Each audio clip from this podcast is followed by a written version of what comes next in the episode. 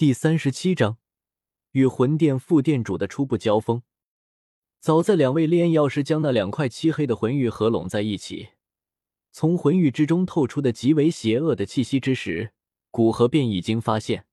只是当时他的距离颇远，再加上想看看这是谁的手段，所以故意等魂玉之中的那道凤魂彻底成型，即将要对其他炼药师下手之时，方才出手。不过，在看到所谓的魂殿副殿主的分魂连他真身的随手一击都不敢抵挡，古河对他的兴趣也就失去大半。在药界外层虚空的古河心念一动，一道灵魂分身从其眉心处钻出，进入药界之中。从魂殿副殿主的分魂的凝实程度和大致的实力。能判断出魂殿的副殿主在实力和灵魂力量方面和他应该相差不大，那么自然分魂对分魂，毕竟他的本体与魂殿副殿主的分魂之间的差距实在太大了。用分魂去与魂殿副殿主的分魂战斗，也许还能给他带来一些惊喜。呼，一道裂缝出现在荒原上空，一个略显虚幻的身影出现在半空之中。右手一挥，一股强劲的飓风瞬间成型，将古河一掌击在荒原之上所激起的灰尘全部吹飞。随着荒原上空的残余力量消失，荒原之上那道漆黑的圆球终于有了动静。只见黑球裂开一道裂缝，无尽的黑气从中冒出。当黑球全部消失，一道几乎遮蔽十里方圆的黑雾弥漫于半空之中。而魂殿副殿主的分魂便处于黑雾中心，古河静静的看着魂殿副殿主将自己每一丝力量用出，并没有阻止。毕竟他是本尊便在附近，可以随时补充消耗的力量。而魂殿副殿主现在不知道在哪里，这道分魂只是依托于魂玉而存在，一旦魂玉之中的能量全部消耗完毕。那这道分魂也就维持不下去了。在有实权的把握下，古河自然希望这道分魂越强越好。姐姐，你很快便会为自己的自大后悔。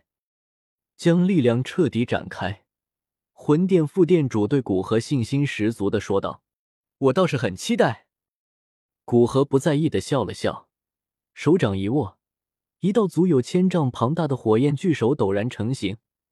随即对着黑雾深处的魂殿副殿主暴轰而去。既然你现在出动的也是分身，那也吃我一掌吧！面对轰来的火焰巨手，魂殿副殿主阴冷的笑道。说完，周身的黑色雾气急速涌动，眨眼之间，便形成一道同样千丈大小的漆黑巨手，对着古河的火焰手掌拍去。砰！两者相撞。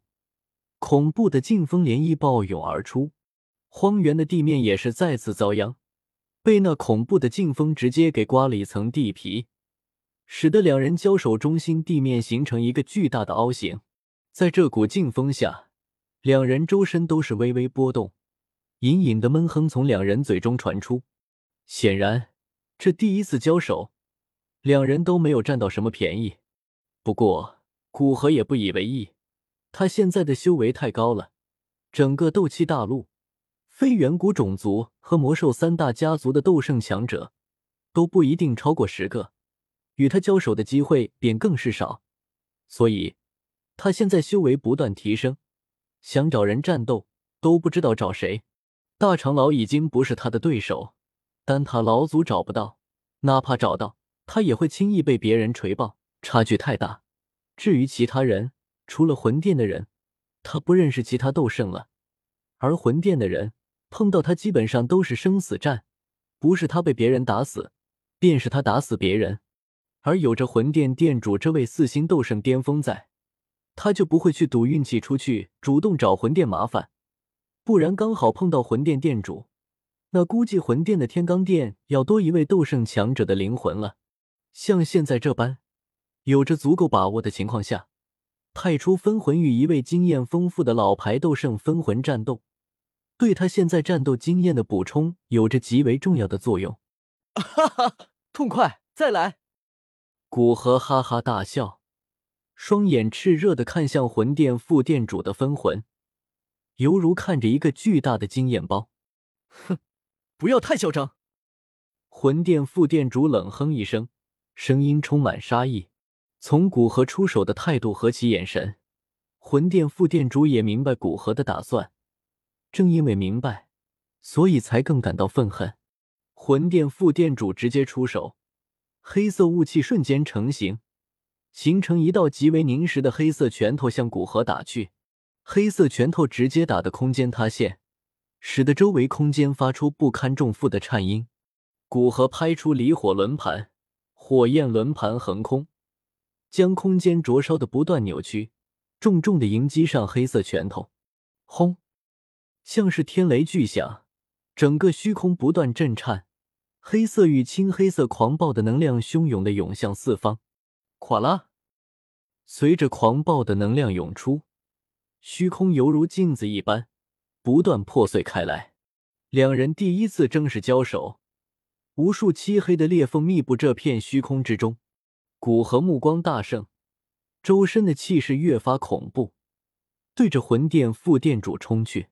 两人不断交手，虚空之中的裂缝越来越多，甚至隐隐能透过半空中那巨大的空间裂缝看到外界的虚空乱流。不过，如此剧烈的交锋，两人也只是周身显得更加虚幻，好似没有其他影响。相比较起来，还是古河这道分魂的身影更加虚幻，犹如要立即消散一般。很好，你对斗圣力量的理解比我强。古河一点也不在意承认自己的短处，对这道虚幻的身影笑着说道：“与一位同级的存在战斗的确有很大的好处。他从魂殿副殿主分魂身上学到不少东西，虽然这些东西很多都是斗圣强者对能量的应用，只要修炼的时间久一点，便能自己悟出。不过古河晋升斗圣毕竟还短，没有那么多的时间去悟，现在刚好补齐他一个短板。”所以，现在古河真舍不得魂殿副殿主这道分魂消散。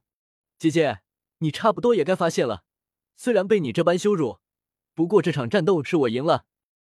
听到古河的话，魂殿副殿主一怔，接着狂笑着宣称道：“似乎现在不是他即将消散，而是他已经赢了一般。”而在药界虚空之外的古河突然脸色一变，怒道：“该死！”原来你做的是这个打算。